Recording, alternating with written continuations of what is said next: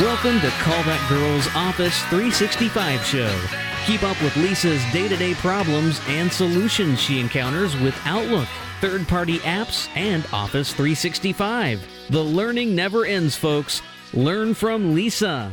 Welcome to the Call That Girls Office 365 show. I'm Lisa Hendrickson, your hostess, and this is show number 87. Reminder, if you want to check out my past shows and notes, you can go to callthatgirl.biz slash office 365. And before we get rolling here, I want to talk to you about my friends over at AppRiver. They've been my sponsor now for a couple years for the show here almost, and uh, I've been a partner with them since 2013, so I'm going on four and a half years. Um, I found them many years ago because I was having some frustrations with my Office 365 sales and support with another vendor, which will go unnamed. but uh, I found that I kind of have a higher level of, um, like, you know, I know how to manage expectations with my clients, and the other company I was working with just couldn't do that for me. So I had to go find another partner. And through asking many, many people, AppRiver kept coming up. So I have been with them and I'm a happy long term partner with them. So if you're looking for a new company to work with, uh, they have US techs out of Florida. They have a sales department, they have a tech department. They don't cross over, and uh, you can get great sales and support from them all the time. And you can do sales on weekends as well. So contact Steve Harris, S Harris at appriver.com. Tell them Call That Girl sent you. And they do have a 10 seat minimum, but if you mention me, you can bypass that and sell like I do just to one, two, three, four, five people. Right, gang. Sorry, it's been a while since I've done a show. I uh, I just had a lot of things going on the last few weeks, and honestly, after the Outlook search drama kind of ended, I have to say I was kind of exhausted from it. it was really, uh, for those of you that um, were hit by it from your clients, June 13th, a big bad update came out, and I, I can't even tell you, I took so many calls in the beginning thinking I could fix it, then to find out I couldn't fix it, and then people had to wait for updates, and then finally, I think, I think it was on the 27th of June they sent out a patch. Let me go look. Uh, they sent out a patch, yeah, but that didn't fix it for everybody. So then I had to piecemeal the people who were still having problems, and I was still getting calls. And on a blue moon, today is August 13th, I still get calls for it because people weren't updating or they had some other issue. And I actually stopped taking billable calls for it the second or third week of June. I said, I'm not bill I'm not taking on any more clients about this because it just sucked. But everything happens for a reason. So I took the calls. I didn't bill them. I gave them, you know, nice things so they would call me back. And hopefully that was one of the, I don't know what I would call giving marketing. I'm not going to bill you, but I'm also not going to take the job. So go do your updates. Or call Microsoft because they have patches that they can do and they've got little script runs that they can do when they're remoted in that do fixing. I actually, also had another client that uh, just upgrading to the 2016 seemed to help, and that's the topic of this week's podcast is 2016 and some new things I'm finding. But before we go into that, I'm going to talk about a couple stories here. So, Outlook 2013 is the only version of Outlook available with the Office 365 now.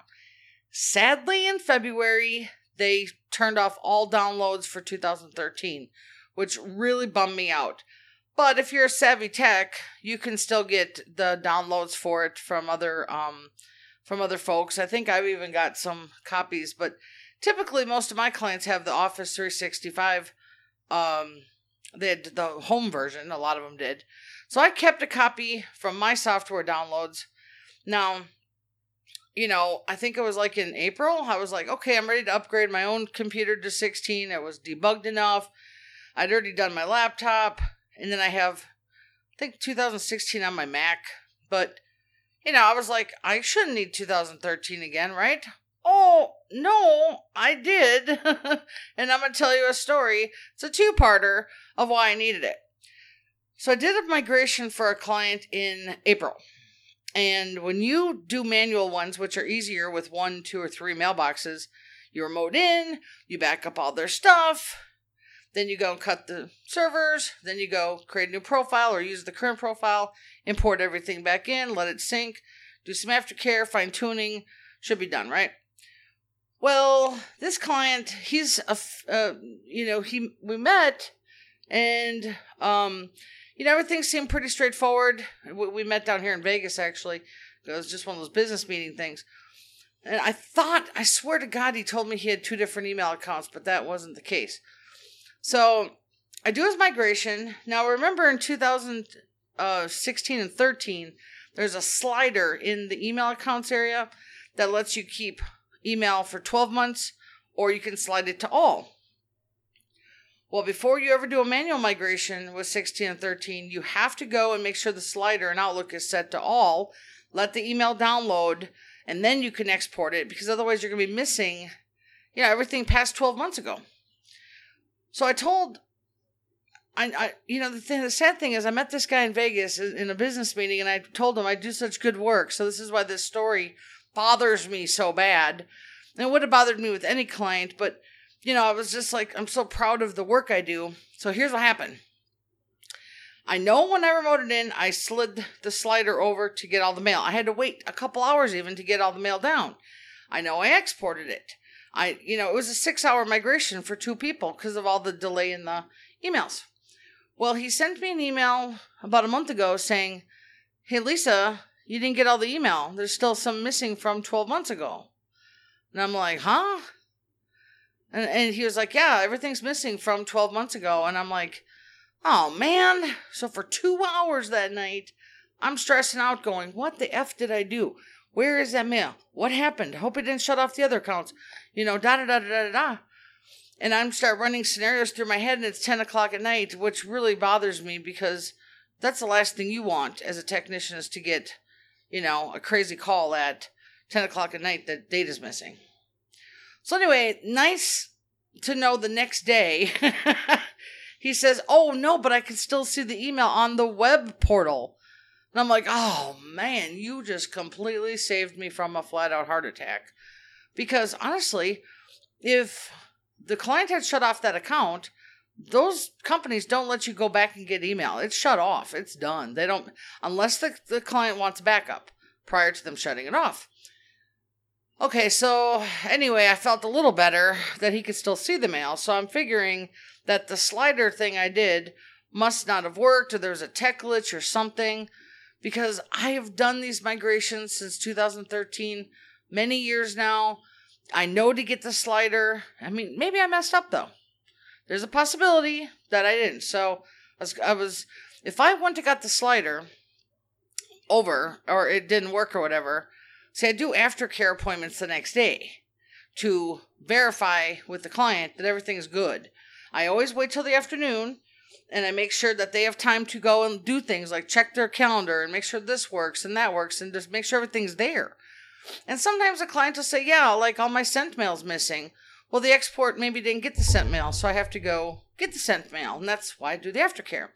But see, the client, because he's a busy guy, said, Nope, everything's working great. He declined the aftercare. So I kind of had that on my side as the oh shit moment. Like if he would have deleted that online account and we wouldn't have had it, he did decline it. And so, anyway, long story short, I'm making it way too long. So, the reason why um, I'm happy I have 2013 is this is because uh, the company said, yeah, you can just download it and, you know, uh, go get the mail. I said, well, we can't in 2016 because the Auto Discover records are already connected to his new exchange. And I don't know how to can do all that. I've never done it. And they're like, well, we'll just create you a new Auto Discover record. And I was like, you know what? Fuck that. I ain't doing all that. I'm not doing all that. So I went to my laptop. I installed 2013. I manually configured the server to the web portal's settings and I downloaded all the mail and got it to a PST through Dropbox to the guy, and he's happy as a clam. But that is why you need 2013, okay? Because I could have spent a long time trying to figure out that auto discover thing for 2016. Would have been hours of time. And so now I just decided to keep 2013 on my laptop until they don't let me use it anymore. I need a backup, I really do. And uh, so, a few lessons learned in that story, folks, is make sure if you do a manual migration, to slide that slider over, let the email come down. Make sure you verify with the client after a migration that all their stuff is there. And actually, I'm going to start having them sign off as well on a document that, um, you know, here's what I'm responsible for, here's what they're responsible for. Make sure the data's there. And then before they turn off that account, because they don't want to pay for two accounts to make sure that everything's there and to get a copy of the uh, data if they want it. I know it just seems like a lot, but honestly, I'm just getting so like, you know, kind of frustrated with all the things I have to always check, you know, check this, check that. But data is very important to people and you're responsible for it, you know, so there you go. Uh, then I also had another call that, uh, the client, now this is kind of important with the Office 365 two step authentication stuff. So this story is a little kind of typical, I guess, of what we're going to be seeing in the future. Is a client said, Hey, I got a spoofed email. So I, I remoted in, I looked at the email. It was funny. It was sent from him from one of his client's computers with the client's name and the display name, but this guy's email which really seemed kind of weird. And the email had some really awkward text in it about uh, some really non business, more personal things that was all made up. And it just seemed really awkward. And so I reviewed it and I was like, I don't think you got phished. I think they did. Because, you know, we looked in his sent items, we looked in his online sent items, and you know how people can spoof the from name, you know, not in Outlook so much, but they can spoof it so it looks like it's coming from someone. I said, honestly, I think the other company got spoofed and you didn't. But I said, well, this is a good time though for us to take advantage of securing your account up, you know? And he said, yeah. So we spent about 20 minutes. We um went into his Office 365. We set up the two step authentication and then when you do that, of course, you have to log out of the browser, log in, it does a setup, you have to get a text. And what I like about that, which the two step is cool, is that if someone tries to log in online, like some spoof artist or some hacker attempter, you know, they they might have the first password, but then they can't get in unless there's a text. So it's a two step, you know, it's password then text. And I told my client if he ever gets a you know, an alert on his phone saying that there's a, uh, you know, that someone's trying to log in, you'll know you're being attacked. And then you can, you know, call me and we can do some other stuff. But I mean, that's what the two steps for. Well, unfortunately, if you set up what's called multi factor authentication, it also sets up an app password for Outlook. And you better take a copy of that when you're setting it up. What I do is I, um, I tell the client to write it down, but this time I forgot and I just put it in my, uh, in in some of my notes. The next day, the client calls and says, "Outlook's asking for my uh, for my password on all my computers. I'm traveling in three hours. What do I do?" And I was like, "Oh no!" So I didn't. I didn't think I clicked the button to set up the app's password, but I must have.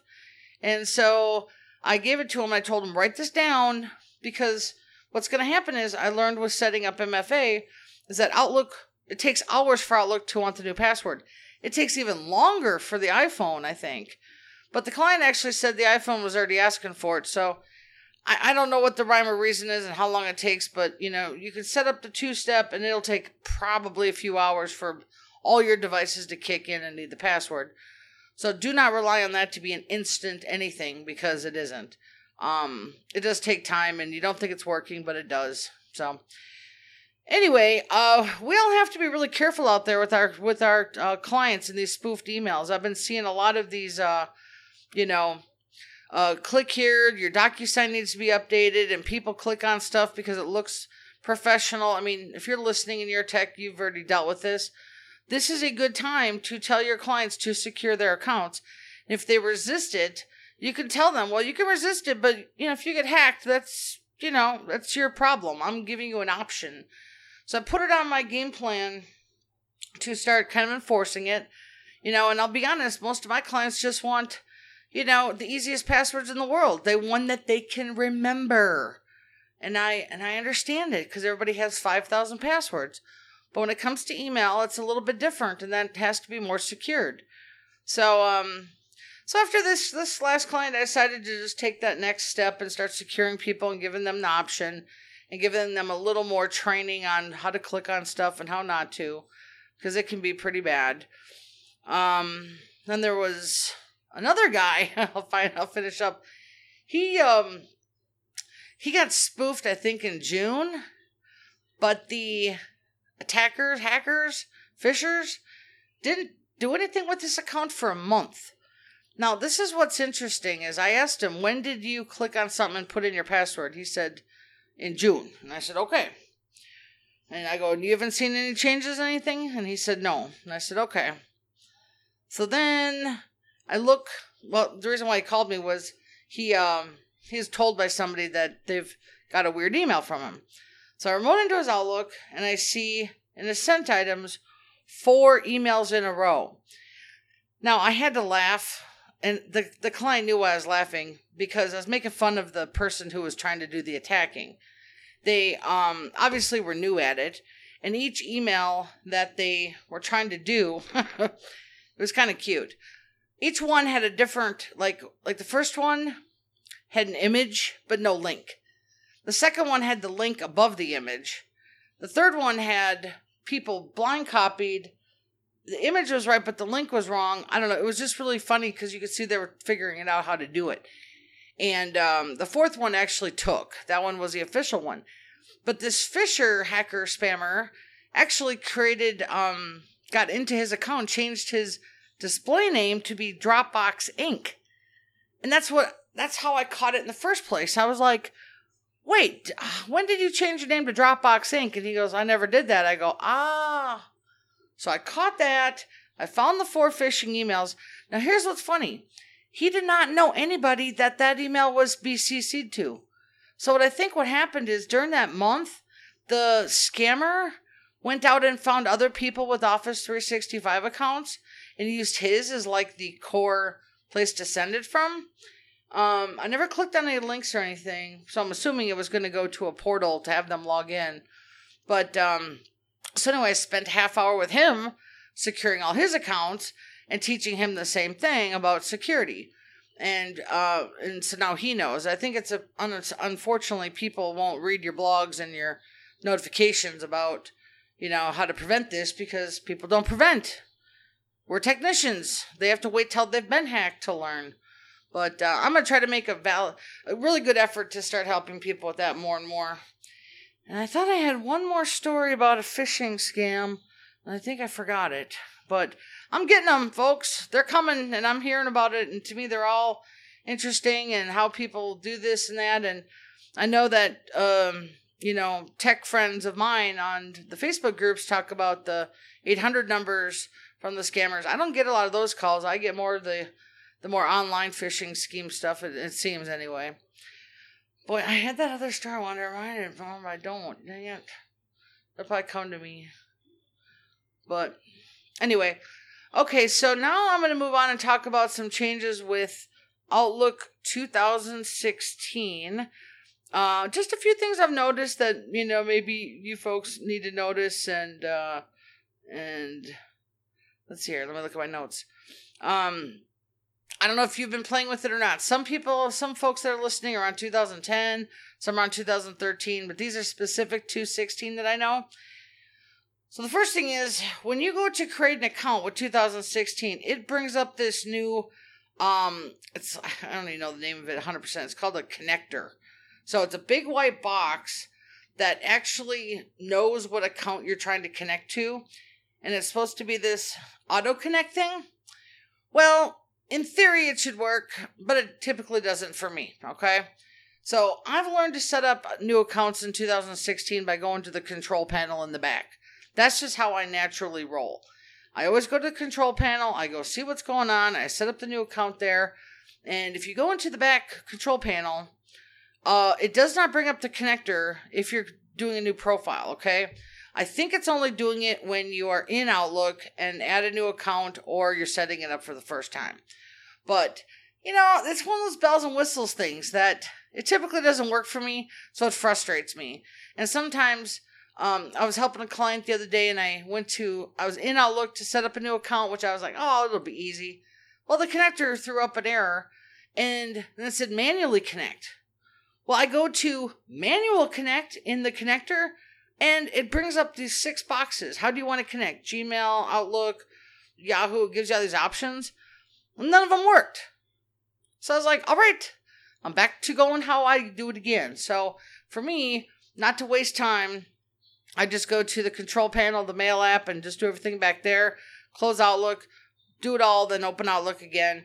I don't waste my time with that connector because I just don't think it works. And they're trying to make everything streamlined and app happy and and I'm a real technician that needs to get work done. I'm you know, I don't have time to mess around with this stuff. So that's my tip for you folks. Setting up Outlook, do it in the back control panel.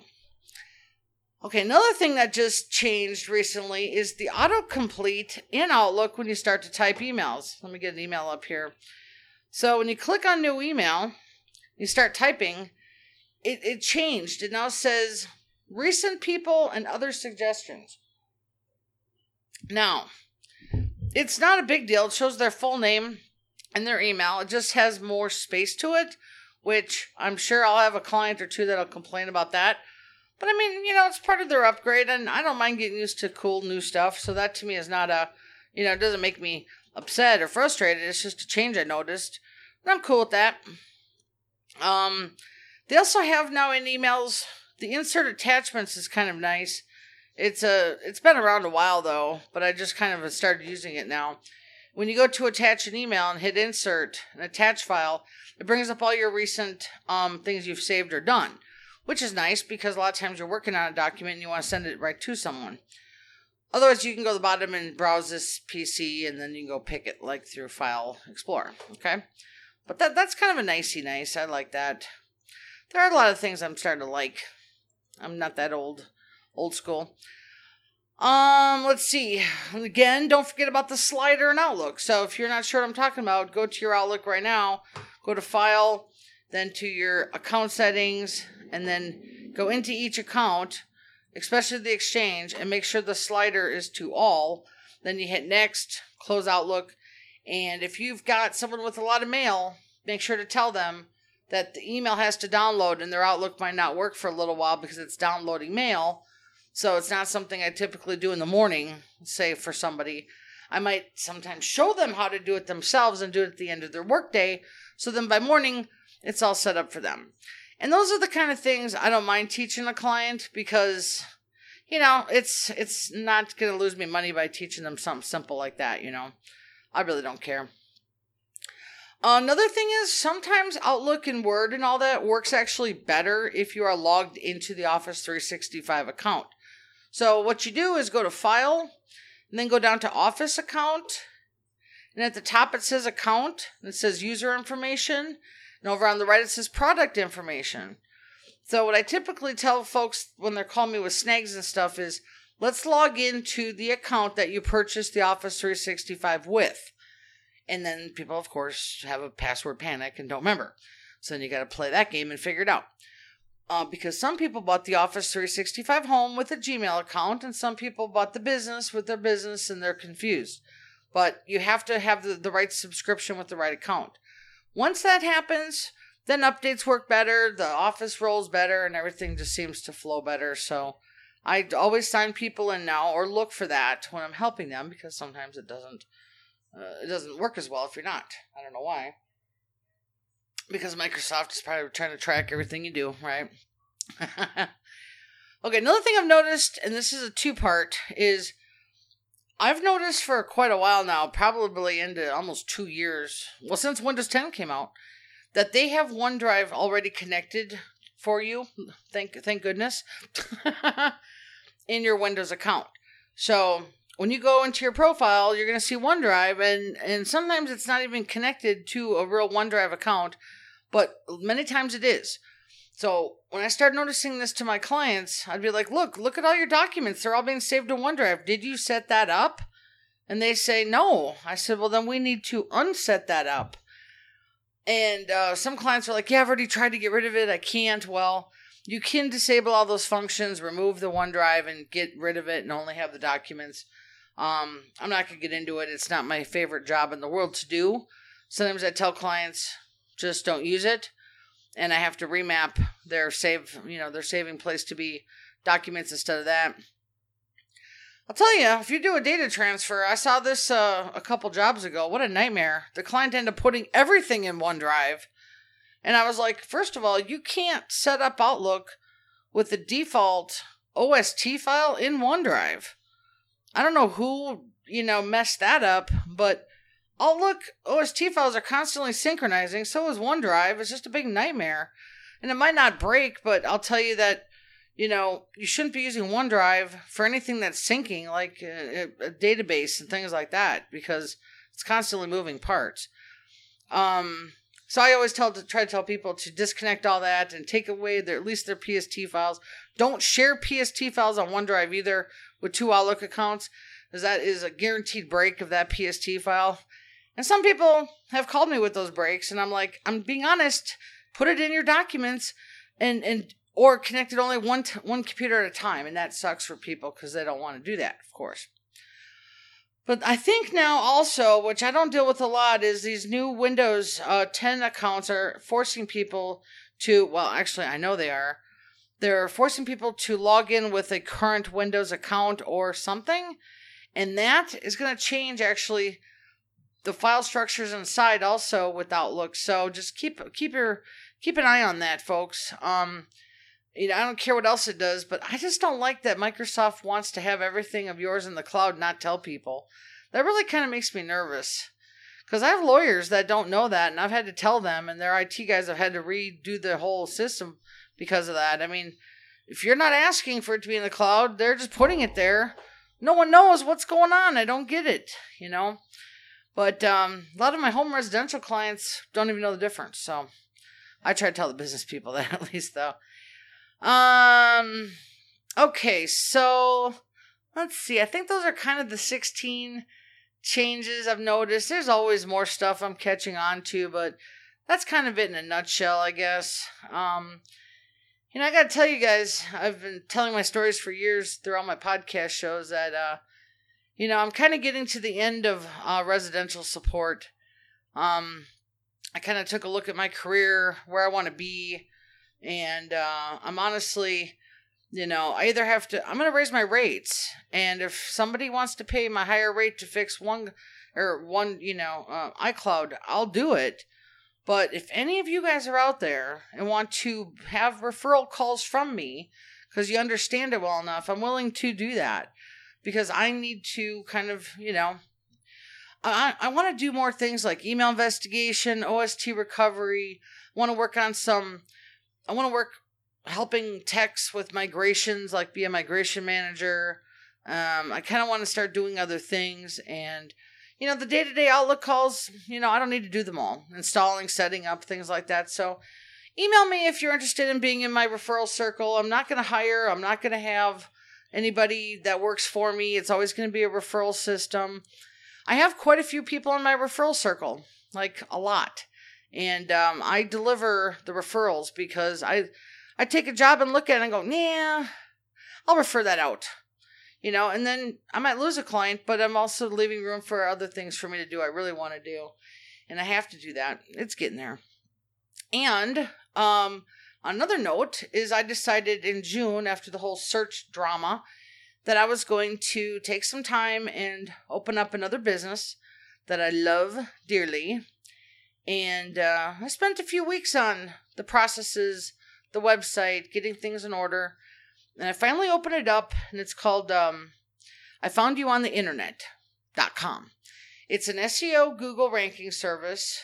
I've been doing my own SEO since 2011.